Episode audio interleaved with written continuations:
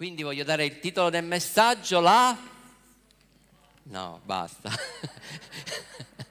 Resilienza. Messaggio di questa mattina è resilienza. Dio in questi giorni mi ha messo in cuore questa, questa parola e molti di voi sapete il significato, però voglio dare alcune definizioni che ho trovato su Wikipedia e sono proprio queste, il significato. Capacità di resistere e di reagire di fronte a difficoltà, eventi negati. Poi, capacità di un materiale di assorbire un, or- un urto senza rompersi, capacità di sostenere gli urti senza spezzarsi. In latino la parola è residire, che significa saltare o rimbalzare, quindi essere in grado di rispondere positivamente a cambiamenti indesiderati o addirittura farne un trampolino verso un nuovo e migliore equilibrio. Esempio come le corde della racchetta da tennis che quando arriva la pallina si tendono, accumulano energia e respingono la pallina. Ma un altro e altri due esempi sono quello dell'arco. Quando hai l'arco e tendi la corda c'è resistenza, ma poi c'è il lancio. E anche un altro esempio che ieri mi, mi, è piaciuto mentre parlavo, condividevo con mia moglie questa parola, è la molla. Quando tu premi la, la, la, la molla, la molla cosa fa? Restringe, respinge, non respinge, scusate, resiste, però poi dopo, successivamente, c'è lo slancio. Psicologia è la capacità di un individuo di affrontare e superare un evento traumatico o un periodo di difficoltà. E c'è anche un'altra parola che viene sempre dal, dal, um, dal greco, dal latino, scusate, che è resailo, resailio, scrivilo, resailo, che indicava lo sforzo di coloro che erano caduti in mare e risalivano nella barca. Quindi c'è una reazione. E un'altra cosa che ho trovato è che la resilienza è differente dalla resistenza. La resistenza ha la capacità, capacità, di resistere a una sollecitudine o uno stato di stress, quindi resiste con tutto se stesso. La resilienza è la capacità di essere efficace sotto stress e tranne il beneficio decisamente più potente. In poche parole, la resilienza non soltanto resiste, ma reagisce, si contrappone a qualcosa che vuole spingere e quindi è una reazione a degli eventi negativi. In poche parole, noi dobbiamo reagire alle avversità. Amen. Quanti di voi hanno affrontato delle tempeste? Allora, se vuoi quando tu affronti la tempesta, se vuoi uscirne vittorioso, devi essere un resiliente. E c'è una frase che penso molti di voi conoscono, che ha scritto un uomo molto famoso che ha ottenuto tantissimi successi, un certo Jordan. Se mi metti la foto, lui dice così, nella mia vita ho sbagliato più di 9.000 tiri, ho perso quasi 300 partite, 26 volte i miei compagni mi hanno affidato il tiro decisivo e l'ho sbagliato. Ho fallito molte volte ed è per questo che alla fine ho vinto tutto. Wow! Dai fallimenti che puoi trarre forza e successo. E sapete, andando a studiare anche la biografia di quest'uomo, ho letto che lui era il quarto di cinque figli e c'era un rapporto, i suoi genitori avevano con lui un rapporto differente. La mamma era molto protettiva nei suoi confronti, mentre il padre cosa faceva? Il padre lo scherniva sempre, gli diceva sempre parole negative, gli diceva sempre tu nella vita fallirai, tu non riuscirai mai a fare nulla. Cosa ha fatto quest'uomo, questo ragazzo? Ha messo in atto la resilienza perché invece lui di assorbire soltanto queste parole, lui ha reagito. Anzi, tutto quello che di negativo gli diceva suo padre è stato per lui una forza per reagire ed avere successo. E questo mi ha fatto riflettere che spesso ci sono persone che hanno vissuto la stessa esperienza di Jordan, ma non hanno reagito. Vedo persone che per tutta una vita, anche un'età abbastanza adulta, si riportano sempre le parole negative che gli sono state dette e rimangono posizionati soltanto in quelle parole, rimangono bloccati. La Bibbia non ci insegna questo, la Bibbia ci insegna che noi dobbiamo reagire, la Bibbia ci insegna che noi dobbiamo essere dei resilienti. Ieri andavo sempre ricercando su YouTube sulla parola resilienza, lo potete andare a vedere anche voi, e vedete che ci sono un sacco di video che parlano della resilienza e che sono tutti motivazionali, la maggior parte, no? E quindi andate a vedere, c'è la musica che ti imbombardano perché tu puoi fare questo, tu sei unico, tu sei grande, perché tu hai un grande potenziale. No, ci sono quei coach che ti incoraggiano e ti dicono che sei il migliore di tutti. Non so quanti di voi sono stati, a volte in quei, quelle riunioni di multilevel, no? dove ti devono fare vendere le cose che alla fine il primo acquirente devi essere tu quello che deve acquistare, loro convincono a te di acquistare per poi andare a vendere agli altri. E tu vedi tutti, io ci sono stato spesso in queste riunioni nel passato, vedevo che tutti uscivano di là perché quello diceva io sono diventato milionario, non avevo nulla, ma da quando ho iniziato a vendere questo prodotto e ho cominciato a credere in me stesso, sono diventato milionario. Cioè tu uscivi da quelle riunioni e già ti sentivi più ricco di tutto il mondo, ma alla fine non avevi nulla.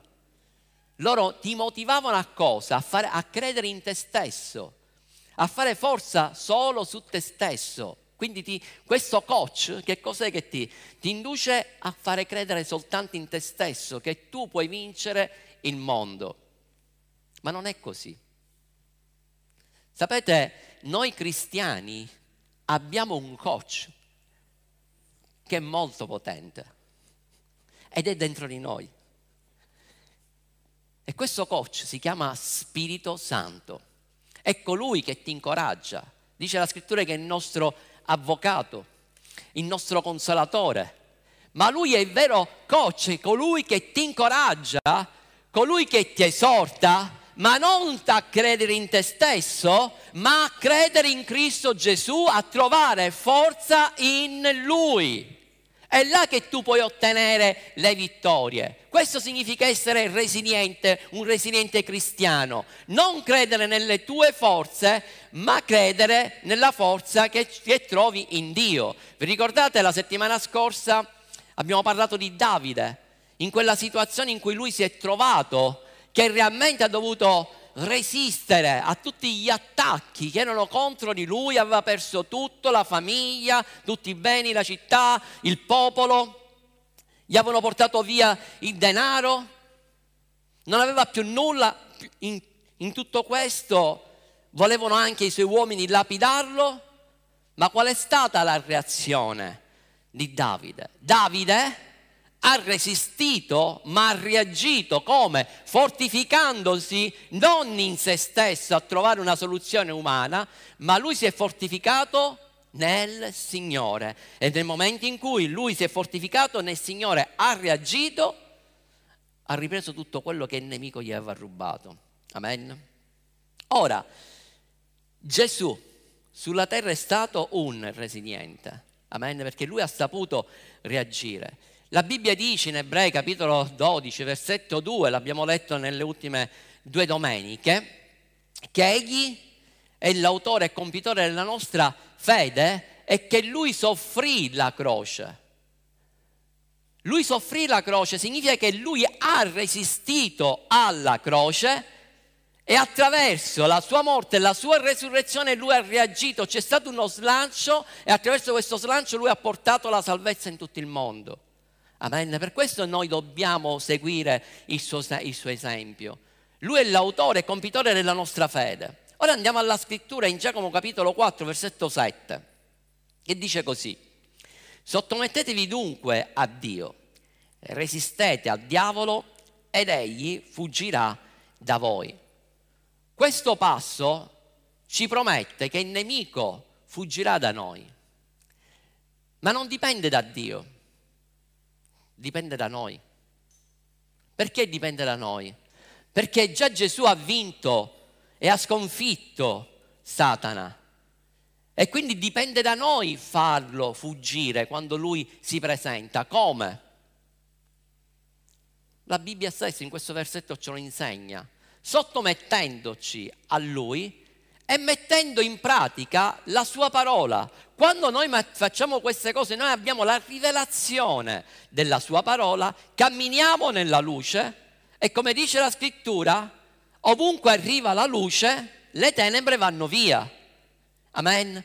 Quindi è importante, se tu veramente vuoi vedere che il nemico stia fuori dalla tua vita, la scrittura te lo insegna. La scrittura ti dice che tu devi essere sottomesso a Dio, alla sua, mettere in pratica la sua parola e resistere. Questa parola resistere nel contesto significa essere un resiliente, cioè reagire.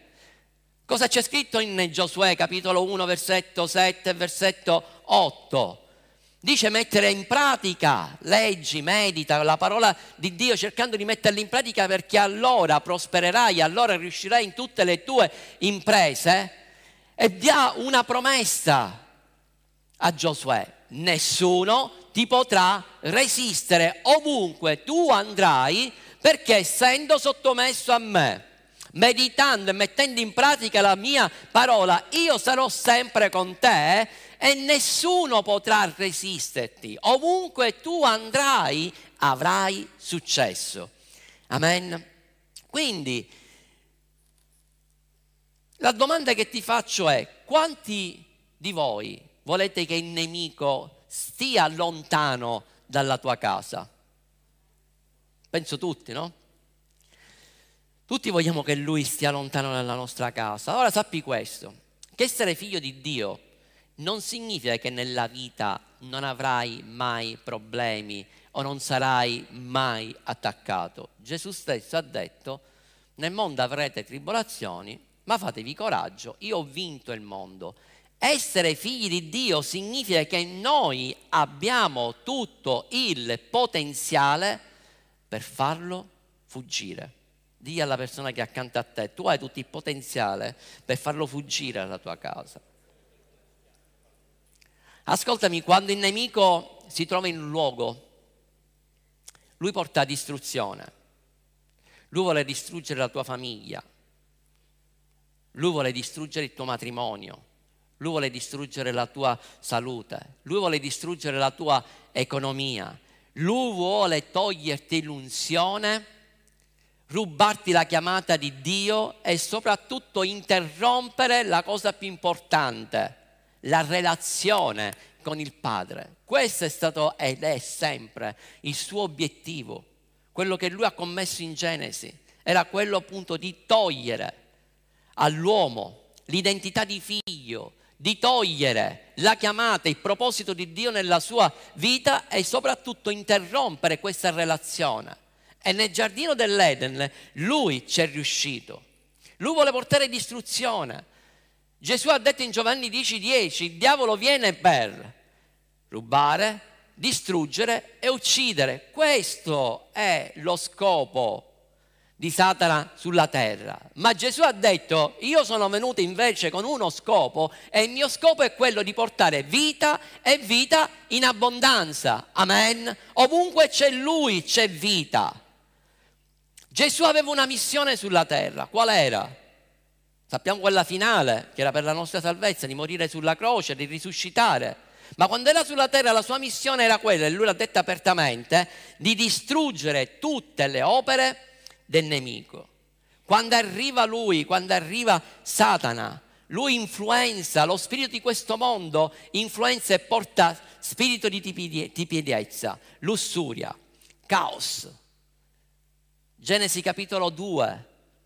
All'inizio Dio aveva fatto la terra la, il cielo e la terra con ordine, ma quando il nemico è stato scraventato sulla terra, sulla terra c'è stato caos, è arrivata la distruzione, è arrivata la malattia, è arrivata la povertà. questo l'ha portato in nemico quando è stato scaraventato sulla terra. Ma la Bibbia insegna che quando arriva la luce, e questo lo troviamo in Genesi capitolo 3, quando disse sia luce, le tenebre andarono via e ritornò l'ordine. Ascoltami, dove c'è ubbidienza, c'è benedizione e c'è ordine e c'è Dio. Dove c'è ribellione c'è disordine e non c'è Dio. Dio non sta in un luogo dove c'è ribellione. Dove c'è ribellione c'è disordine. E il nemico sappi una cosa, che lui ha il diritto legale di poter stare in quel luogo. Ma quando siamo sottomessi a Lui, quando siamo sottomessi a Dio, alla Sua parola, Lui non ha nessun diritto legale. Vi porto un esempio che conoscete tutti. La vigilia dell'uscita del popolo di Israele dall'Egitto. Conoscete la storia? Dovevano uccidere, era l'ultima piaga, che dovevano, sarebbero morti tutti i primogeniti maschi, e Dio ha dato un ordine al popolo. E loro dovevano ubbidire qual era? Uccidete un agnello, poi prendete il sangue e lo dovete spargere sugli stipiti, sull'architrave di casa all'esterno. La domanda è, Dio aveva dato un ordine. Se il popolo di Israele, quelli che erano dentro la casa, non avessero messo il sangue nella porta, il nemico sarebbe andato oltre Sarebbe passato oltre o sarebbe entrato nella casa? Sarebbe entrato nella casa. Dio gli aveva dato e gli aveva ordinato quello che loro dovevano fare per tenere fuori il nemico dalla loro casa. E loro dovevano semplicemente mettere in pratica quello che gli era stato ordinato. Quando l'agnello perfetto è dentro le nostre case, il nemico sappi una cosa, che lui non può entrare. Amen. Sii sottomessa a Dio. Gesù è stato il nostro esempio perfetto, il nostro modello. E Gesù era sottomesso al Padre in ogni cosa. Lui non c'era nulla che faceva senza chiedere al Padre. Lui la mattina andava a pregare, stava tutta la notte, poi scendeva, già sapeva tutto quello che lui doveva fare, lo metteva in pratica e ovunque andava Gesù aveva successo perché metteva in pratica tutto quello che il Padre gli aveva detto. Ora la Bibbia ci insegna qualcosa di grande. Gesù ci ha dato a ciascuno di noi tutte le armi, l'equipaggiamento necessario per combattere il nemico. Efesini capitolo 6, prendiamolo, parla dell'armatura del credente e dice così, dal verso 10, del resto, fratelli, fortificatevi nel Signore e nella forza della sua potenza. Tu non ti devi fortificare in te stesso, come molti ti vogliono fare credere lo spirito di questo mondo, tu devi credere in te stesso, in te stesso. È vero, noi abbiamo dei talenti, abbiamo dei doni, ma noi dobbiamo fortificarci e trovare forza e potenza in Lui, in Cristo Gesù. È in Lui che dobbiamo trovare la forza per andare avanti. E qua dice fortificatevi nella forza della sua potenza. E poi dice per ben due volte questa parola, rivestitevi dell'intera matura di Dio per poter rimanere ritti e saldi contro le insidie del diavolo, poiché il nostro combattimento non è contro carne e sangue, ma contro principati, potestà e dominatori delle tenebre. Ancora nel verso 13 dice, perciò prendete l'intera armatura di Dio affinché possiate resistere nel giorno malvagio. Per ben due volte l'Apostolo Paolo ripete, questa cosa perciò prendete non una parte di armatura, ma dovete prendere l'intera armatura di Cristo. Dovete, ogni parte della vostra, del vostro corpo deve essere protetto. E dice, resistete nel giorno malvagio. Quando tu hai l'armatura, tutto il potenziale, l'equipaggiamento che Cristo ti ha dato, quando viene il giorno malvagio che il nemico ti attacca, tu sei ben equipaggiato, ben armato per poterlo respingere. Amen. L'Apostolo Paolo si riferiva al soldato romano. Se c'è la foto del soldato romano, se me lo metti, ecco, leva la scritta, guardate la, l'armatura del soldato romano. E lui dice, tenendo in testa l'elmo, l'elmo a che cosa serve? L'elmo serve a proteggere i nostri pensieri. Il nemico ti attaccherà sempre nei pensieri per farti credere le sue bugie. Mentre la nostra mente deve essere sempre protetta attraverso la parola di Dio. Poi c'era una parte più importante che è la corazza. La corazza era sia davanti sia dietro, proteggeva il cuore, proteggeva le spalle. Poi parla dello scudo, lo scudo della fede, i sandali, la prontezza del Vangelo. Guardate, era tutto coperto, c'era anche la parte della, delle ginocchia che venivano dalla parte, queste di qua, se non ricordo male, si chiamano gambalieri, una cosa del genere, del genere, che venivano messe proprio qua, sotto le ginocchia. Era ogni parte protetta. In più, oltre allo scudo, aveva la spada. La spada veniva chiamata gladio o macarena ed era una spada a due tagli Due tagli che significano due bocche. Quanto si ricordano di voi la parola originale di due bocche di, della parola spada? Di stomos. A due tagli significa di stomos e significa due bocche. La parola di Dio è vivente, ma diventa efficace nel momento in cui noi la dichiariamo. Vivente perché esce direttamente dalla bocca di Dio, ma quando la iniziamo a dichiarare con la nostra bocca diventa vivente. Non solo, sapete, stamattina rileggendo eh, tutta l'armatura, la descrizione dell'armatura, loro non tenevano soltanto la spada, loro avevano nella, nella cintura della verità, avevano anche un pugnale chiamato pugio. Ed era un pugnale chiaramente più piccolo della spada, ma sempre a due tagli. E oggi stamattina, mentre prego, lo Spirito Santo mi faceva vedere questo, quando noi combattiamo, contro il nemico, che cos'è che facciamo? Scudo, la fede. Quindi noi resistiamo a tutti gli attacchi suoi e poi iniziamo ad attaccare, attaccare, attaccare, attaccare con la parola di Dio. E quando noi attacchiamo la parola di Dio, con quella spada, è logos ed è la parola originale c'è la parola in generale, scusami. E quindi c'è questo combattimento contro principati e potestà. E quindi tu respingi con lo scudo della fede e poi attacchi dichiarando la sua parola, logos, ma quando la battaglia diventa ancora più forte, quando il nemico si avvicina sempre di più perché ti vuole rubare tutte le cose che Dio ti ha preparato, perché sappi una cosa, più le promesse sono vicine, più il nemico cercherà di attaccarti in una maniera spietata e in quel caso che devi uscire il pugnale, il pugio, perché il pugio è il rema che Dio ti ha dato, sono delle parole specifiche che Dio ti ha dato e quando lui si presenta davanti a te tu esci il pugnale, tu col pugnale inizi a dichiarare la parola profetica che Dio ha rilasciato nella tua vita e lui non potrà fare nulla. Alleluia. Sapete, Davide, quando doveva combattere contro il gigante Golia, vi ricordate Saul gli voleva dare la sua armatura.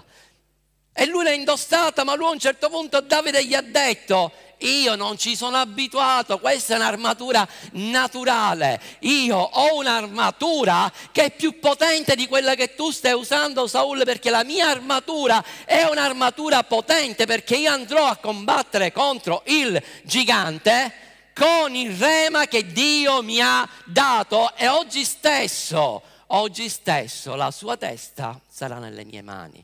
Amen. Questo è il nostro Dio potente e meraviglioso. Anche Gesù. Gesù quando è stato attaccato nel deserto per 40 giorni, 40 notti, ascoltatemi, lui non è stato attaccato dopo, quando dice la scrittura, che lui ebbe fame. Lui è stato attaccato per 40 giorni, 40 giorni e 40 notti. Gesù è stato attaccato.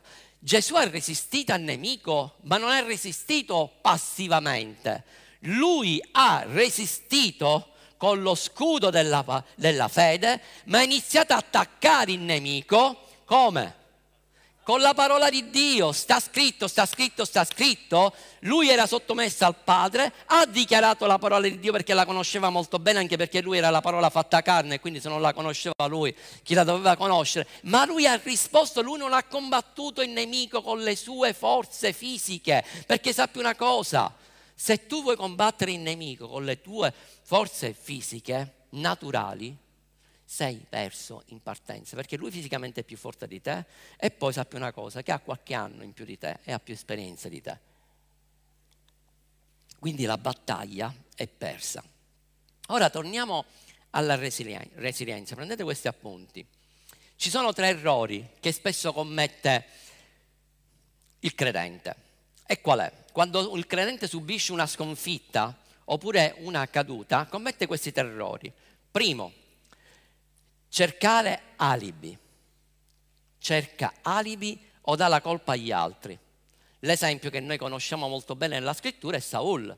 Saul, quando ha peccato, Saul quando non ha aspettato i tempi che Samuele gli aveva detto di attendere, lui doveva aspettare sette giorni, doveva affrontare l'esercito dei Filistei, doveva aspettare sette giorni che venisse il profeta, di, il profeta Samuele per offrire i sacrifici, lui al settimo giorno non ha aspettato, ha offerto i sacrifici e giusto giusto, nel frattempo che lui stava offrendo i sacrifici, guarda caso è arrivato il profeta Samuele.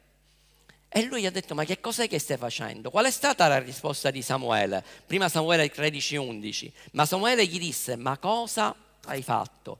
Saul rispose, quando ho visto, guardate, alibi e scuse quando ho visto, e dà la colpa agli altri, che il popolo, quindi non era un problema suo, che il popolo si disperdeva lontano da me, che tu non eri giunto, quindi il problema sei pure tu, nel giorno stabilito, ed è una bugia perché Samuele è arrivato nel giorno stabilito, è arrivato nel settimo giorno, che i filistei si radunavano a Mismach, mi sono detto, ora i filistei mi piomberanno, piomberanno addosso, a Gigal, e io non ho supplicato l'Eterno, perciò mi sono fatto forza, e ha offerto l'olocausto. Alibi e dare la colpa agli altri. Al contrario di chi? Di Davide. Davide, quando lui ha commesso il peccato, al contrario non ha dato la colpa a nessuno. Nel Salmo 51 andatela a leggere tutto, nel Salmo 51 c'è scritto è soltanto mia la colpa, io ho peccato, io ho sbagliato. Lui non è, né si è giustificato, né ha dato la colpa agli altri e né ha usato nessun alibi dicendo la colpa è soltanto mia. La seconda cosa è scoraggiarsi. E qua abbiamo l'esempio del popolo di Israele. Il popolo di Israele, di fronte all'esercito, di fronte al gigante, dice la scrittura in 1 Samuele capitolo 17 versetto 11, dice che si scoraggiò perché erano costernati.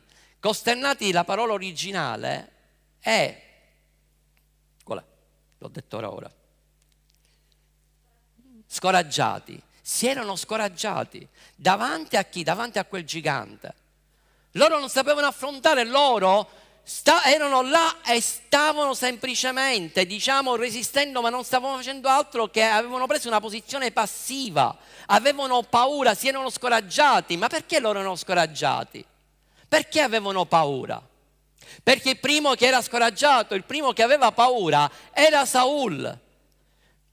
Aveva paura Saul del gigante. Ma se andate a leggere prima Samuele capitolo 14, dal verso, mi sono ricordo male, verso 43, c'è una parte che dice, ascoltami, che poco tempo prima Saul insieme a tutto il suo esercito, anzi proprio dice qua Saul, dice che aveva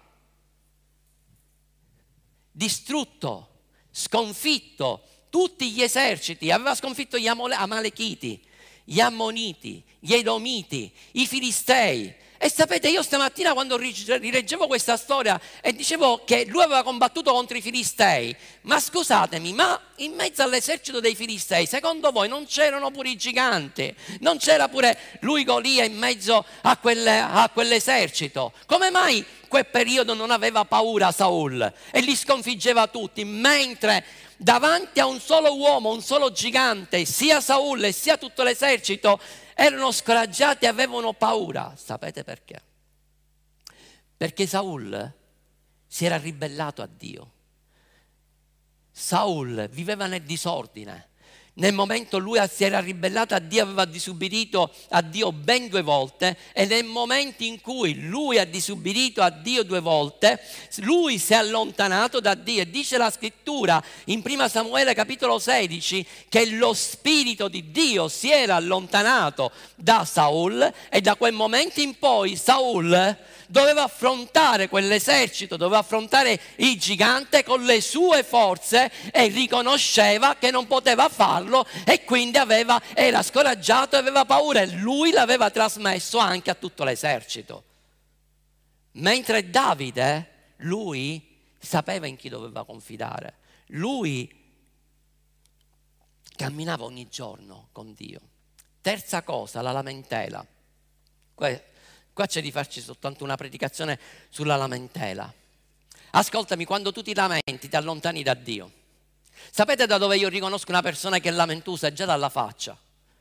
Io le persone, le, quelle che si lamentano sempre, li riconosco già dalla faccia, dagli occhi.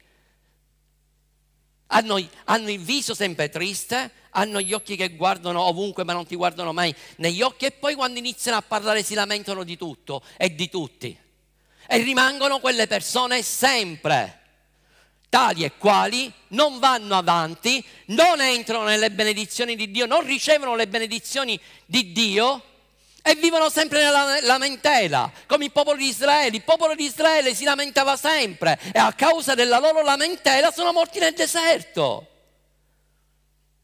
Quando sono entrati, dovevano entrare nella terra promessa, si lamentavano perché c'erano i giganti, avevano dimenticato tutto quello che Dio aveva fatto. Mentre là c'erano due uomini che erano resilienti. Chi erano i due uomini che erano resilienti? Giosuè e Caleb, perché mentre loro vedevano i giganti e quindi loro avevano paura, Giosuè dice questa è una grande opportunità che non possiamo perdere perché attraverso questa difficoltà noi avremo l'opportunità di vedere la gloria di Dio. Noi avremo l'opportunità di sconfiggere i giganti e ce li mangeremo i giganti perché Dio ce l'ha promesso. La differenza di uno che si lamenta e uno che è resiliente. Uno che si lamenta si allontana da Dio. Il popolo di Israele si lamentava sempre di tutto e di tutti, si lamentava di Dio e si lamentava pure delle persone in autorità. E ci sono persone che a volte, e mi fa una rabbia che voi non potete capire, non apprezzano, non apprezzano quello che Dio gli ha dato. Io a volte parlo con una persona e quella persona mi dice, sai, ho ricevuto Dio, mi ha fatto questo, mi ha fatto questo. Quindi gioia, miracoli. Eh? Dopo una settimana vedo quella persona che inizia a disprezzare quello che ha perché inizia a lamentarsi. Vedo persone che si lamentano di Dio perché Dio ancora non gli ha fatto dei miracoli. Vedo persone che si lamentano delle persone in autorità, si lamentano pure di noi, dei pastori, dei ministri, di chiunque. Perché? Perché devono, devono trovare sempre una scusa. Amen. Sapete quale decisione io ho preso ultimamente? Ne ho parlato l'altro giorno con lo staff. Io ho detto questo, tra parentesi, parlo però per le persone mature, non per i neofiti. Io ho detto, io non, non ho più tempo da perdere con le persone mature che si lamentano sempre. Io andrò avanti perché io ho un obiettivo e non posso perdere tempo con quelli che si lamentano. Gesù non perdeva tempo con quelli che si lamentavano. Gesù, quando vedeva i religiosi che si lamentavano, Gesù andava dritto, c'erano miracoli da compiere, Gesù li compieva, c'era da predicare Gesù predicava, c'era da insegnare e Gesù insegnava, non si fermava a stare là a lamentarsi. Non perdere troppo tempo con le persone che hanno un atteggiamento di lamentela, anzi, la prima volta diglielo, la seconda volta glielo dici, la terza volta statene da parte stai con persone che ti edificano, stai con persone che ti incoraggiano. Amen.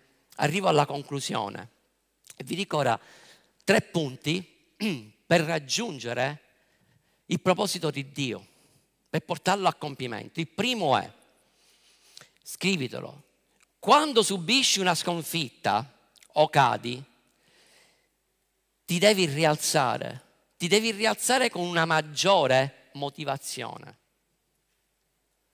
Qual è la motivazione che ci deve spingere? È l'amore di Dio. Gesù perché andava sempre avanti? Qual era la motivazione più grande che Gesù aveva? l'amore per i perduti. E noi dobbiamo avere l'amore di Dio per compiere le sue opere. Motivazione. Davide, come ho detto poc'anzi, Davide aveva subito una caduta, ma quando lui, non una volta sola, diverse volte, la, caduta, la, la seconda caduta è stata con Bathsheba, la terza caduta era stata con, quando lui ha, ha detto, il, bandito il no ha bandito, ha, ha fatto il censimento. È la prima volta, quella che ne ho parlato domenica scorsa, quando lui si è alleato con i filistei. Ma quando è stato ripreso, quando è ritornato a, nel Signore, lui si è rialzato più forte di prima. Forse tu ti trovi in questa condizione, forse ti sei hai subito una sconfitta o forse sei caduto, hai commesso qualche peccato e il nemico è messo là che ti continua a condannare. La seconda voce ti dice tu non ce la puoi fare più, tu hai sbagliato, non c'è più niente da fare, hai fallito. Ma se tu ritorni a Lui, se tu ritorni al Signore, Lui ti darà la forza per rialzarti, Lui ti fortificherà Davide dice che si fortificò anche se c'erano tutte le situazioni attorno a lui che erano tremende. Dice che aveva, insieme ai suoi uomini avevano pianto perché non, e non avevano più forza per piangere. Resilienza, cosa ha fatto Davide? Davide ha reagito e si è fortificato nel Signore. E all'improvviso tutto è cambiato. La seconda cosa, devi allenarti quando subisci una... Eh, devi allenarti. In 1 Corinzi capitolo 9 versetto 25 l'Apostolo Paolo esorta come fanno gli sportivi. Gli sportivi si autocontrollano. E questa parola autocontrollo dal greco è egrateunomai, che significa essere autocontrollato, mostrare autogoverno, condotta, e poi in una figura tratta da atleti che nel, prepar- nel prepararsi ai giochi si astenevano da cibi e indulgenze sessuali malsane. Cioè, e l'Apostolo Paolo dice, se loro fanno queste cose per un premio che è corruttibile, quanto più noi dobbiamo autodisciplinarci? Dice, io mi autodisciplino, io mi autocontrollo perché affinché dopo aver predicato agli altri, non sia io stesso tentato. Sapete, la vita cristiana non la dobbiamo vivere così, in maniera superficiale. Essere cristiani è una cosa seria. Essere cristiani significa fare quello che Dio vuole che noi facciamo. Significa anche avere autocontrollo. Non puoi fare tutto quello che vuoi. Quello è il concetto dell'ipergrazia, ma il concetto della grazia è che noi otteniamo favori immeritati. Questo è vero, però dobbiamo avere autocontrollo affinché abbiamo tutte le porte chiuse, abbiamo l'intera armatura in tutto il nostro corpo.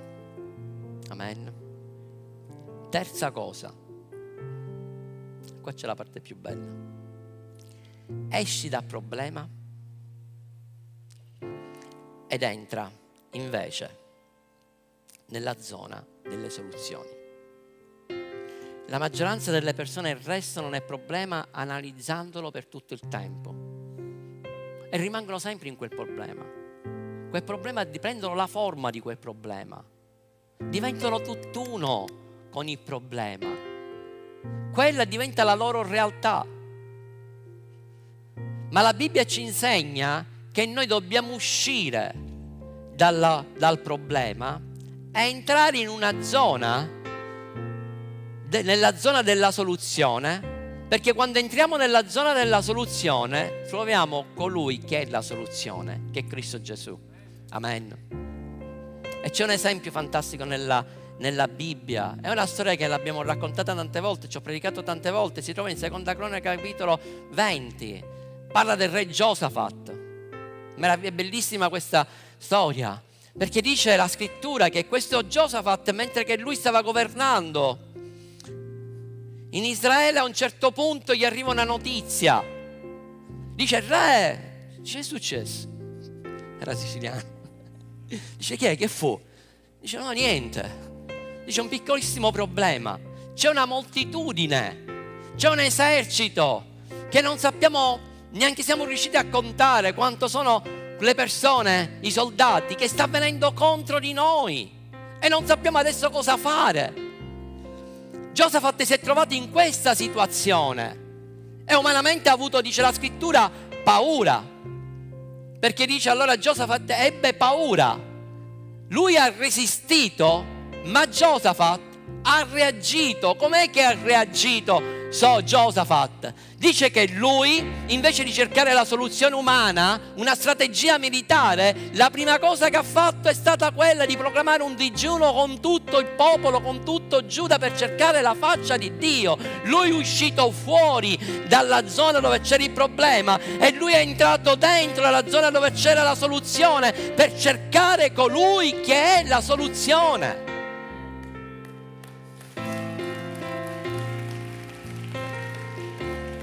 Lui iniziò a pregare. Scudo, fede. E inizia a pregare. Cos'è? Quale fu la sua preghiera? La sua preghiera non è stata altro che dichiarare le promesse che Dio aveva fatto al popolo. Che qualora fossero giunti dei nemici, se loro si fossero rivolti a lui, Dio sarebbe intervenuto. È una questione matematica la fede. 2 più 2 non fa 3, 2 più 2 fa 4. E quindi se Dio ti dice una cosa, così è. E Giosafat non ha fatto che si sa quale tipo di preghiera di, per convincere Dio. No. Lui ha detto tu hai dato queste promesse e se tu l'hai detto tu lo farai.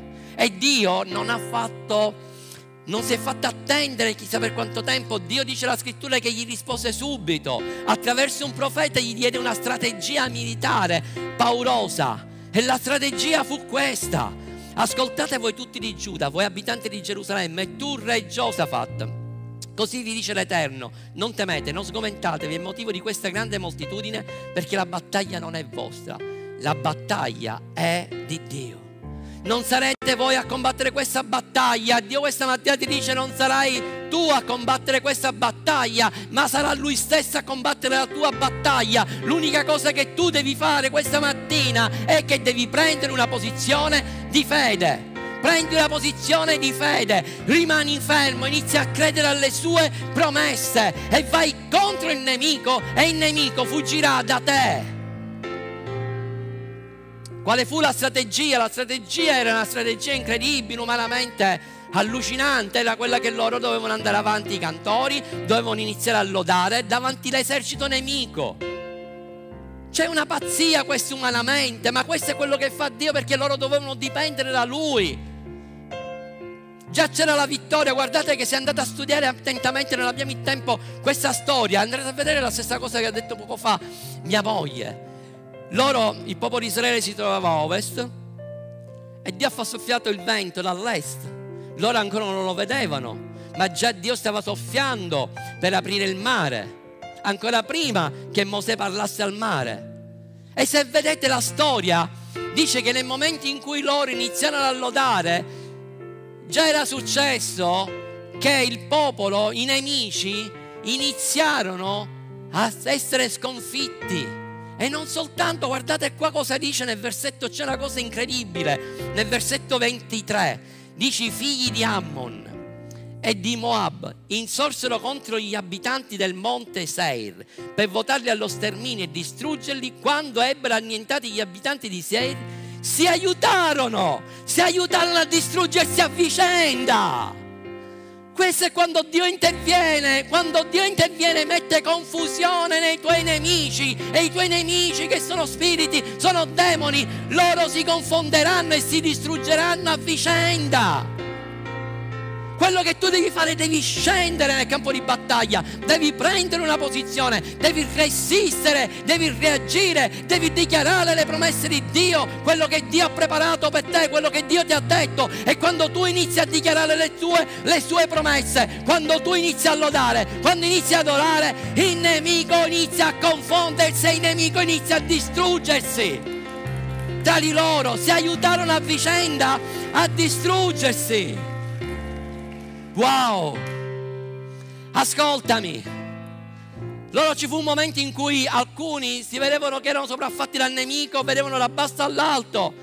Il nemico ti porterà sempre a guardare dall'alto verso il basso perché dice la scrittura che dopo che loro si distrussero a vicenda, verso 24, Così quando quelli di Giuda giunsero sull'altura da cui si poteva osservare il deserto, si volsero verso la moltitudine. Dove erano i nemici? I nemici erano diventati soltanto dei cadaveri per terra. Nessuno era scampato. Dio l'ha portato in alto e Dio gli ha fatto vedere, gli ha fatto vedere la realtà adesso che era cambiata. La verità cambia la realtà. Mentre prima c'erano una moltitudine contro di loro, e non sapevano come fare. A un certo punto Dio li porta in alto e la Bibbia dice che noi siamo seduti nei luoghi celesti e in Cristo Gesù noi vediamo le cose dall'alto. Noi governiamo le circostanze negative non dal basso ma dall'alto perché siamo seduti in Cristo Gesù per governare. Noi abbiamo autorità, noi abbiamo potere contro i nostri nemici. Immaginate per un attimo che loro inizieranno a vedere soltanto cadaveri e poi continua, dice nel verso 25, impiegarono tre giorni, ascoltami, tre giorni per prendersi tutto il bottino. Cioè i nemici avevano ah, cercato di attaccare il popolo di Israele per derubarli, ma non soltanto non si sono potuti avvicinare e toccarli, ma in tutto questo il popolo di Israele ha recuperato da questa situazione tutto quello che il nemico aveva tentato di rubargli mille volte tanto. Perché si erano fortificati in Cristo, in Dio, avevano cercato la sua faccia. E dice la scrittura tre giorni per riprendere tutto quello che i nemici gli avevano lasciato. Questo significa essere cristiani, questo significa essere resilienti cristiani, questo significa che tu vedrai con i tuoi occhi quando tu agisci con fede, quando inizi a dichiarare la parola di Dio, tu vedrai i tuoi nemici confusi, tu vedrai i tuoi nemici sconfitti, tu non verrai, non vedrai più i giganti, ascoltami. Gli ostacoli sono delle opportunità della tua vita sono gli ostacoli, sono delle opportunità per farti crescere nella fede, sono delle opportunità per manifestare la gloria e la potenza di Dio nella tua vita. Cogli queste opportunità. Cogli queste opportunità. Ascoltami, mentre loro vedevano gli israeliti, vedevano quel gigante che era troppo grande, e loro avevano paura, loro tremavano davanti a quel gigante. Davide vide una grande opportunità perché il gigante era così grande, aveva una testa così grande che lui non poteva mancarlo. Cambia la prospettiva. La fede ti fa cambiare la prospettiva, fa, la verità ti fa cambiare la realtà, perché la realtà diceva che era troppo grande per essere abbattuto, ma la verità diceva è troppo grande per mancarlo Davide. Io ti ho dato una parola.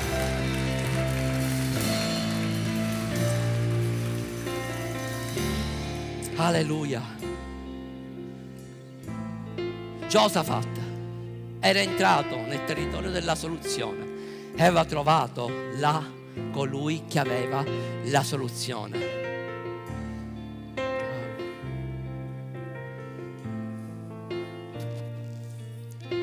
Nel verso, nell'ultima parte, nel verso 26, nel quarto giorno, potete alzarvi se volete, non c'è la sgranchina. Guardate cosa è scritto qua. Dove si ritrovarono loro? Loro si ritrovarono nella valle della benedizione. Giosafat aveva una situazione davanti a sé, impossibile umanamente da risolvere. Era in un territorio dove c'era semplicemente, dove c'erano problemi, dove non c'era nessuna soluzione, ma è bastato che lui cambiasse zona ed è entrato nel territorio dove c'era Dio. Quando tu entri nel territorio dove c'è Dio, entri nella zona dove c'è la benedizione. Io questa mattina ho una parola per te. tu sei un resiliente. Dì alla persona accanto a te, tu sei un resiliente. Io non ti voglio dire questa mattina tu sei chiamato a essere un resiliente, no, io voglio dichiarare che tu sei un resiliente per Dio. E questa mattina Dio ti dà una parola, qualunque sia la tua condizione in cui ti trovi. Questa mattina la parola di Dio ti dice che tu devi resistere, che tu devi reagire. Stimola la tua fede.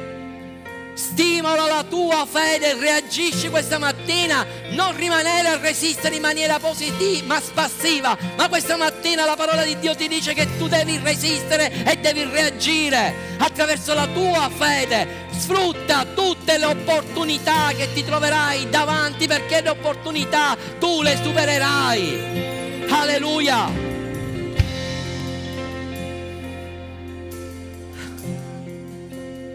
C'è una frase, mia moglie dice, detto ieri se ho trovato questa frase bellissima, ho detto forse sei l'unico che non la conoscevi, forse sono l'unico, non so quanti di voi non conoscono questa frase.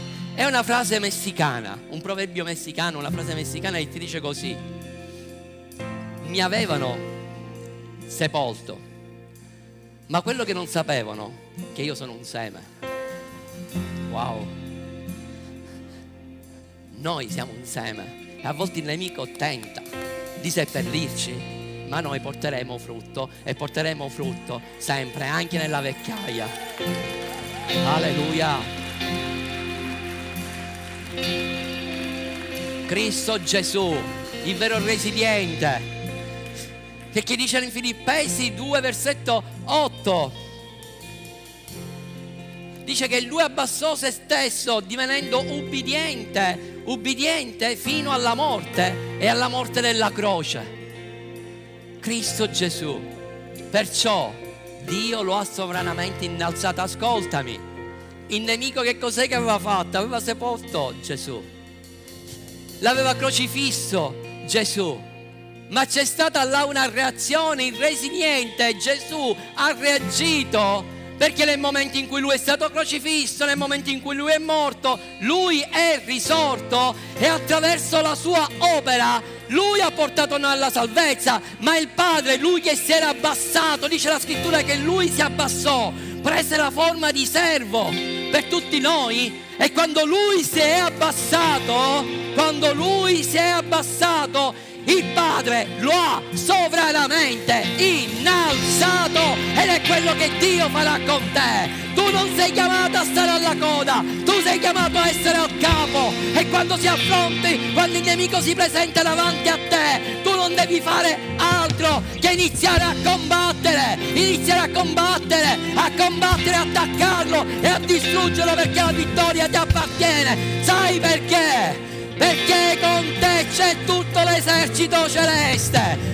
E quando ti abbatti, quando sei scoraggiato, c'è il coach che è lo Spirito Santo che ti dice tu ce la fai perché io sono con te. Nessuno ti potrà resistere, nessuno ti potrà resistere, nessuno ti potrà resistere perché io sono con te ovunque tu andrai. Alleluia! Abbiamo la vittoria in Cristo Gesù. Lui ha vinto la battaglia di tutte le battaglie. Lui ha vinto la guerra per ciascuno di noi. Per questo, quando noi camminiamo, possiamo presentarci davanti ai nostri nemici, lodando, adorando e sappiamo che li vedremo tutti sconfitti davanti a noi, nel nome di Gesù.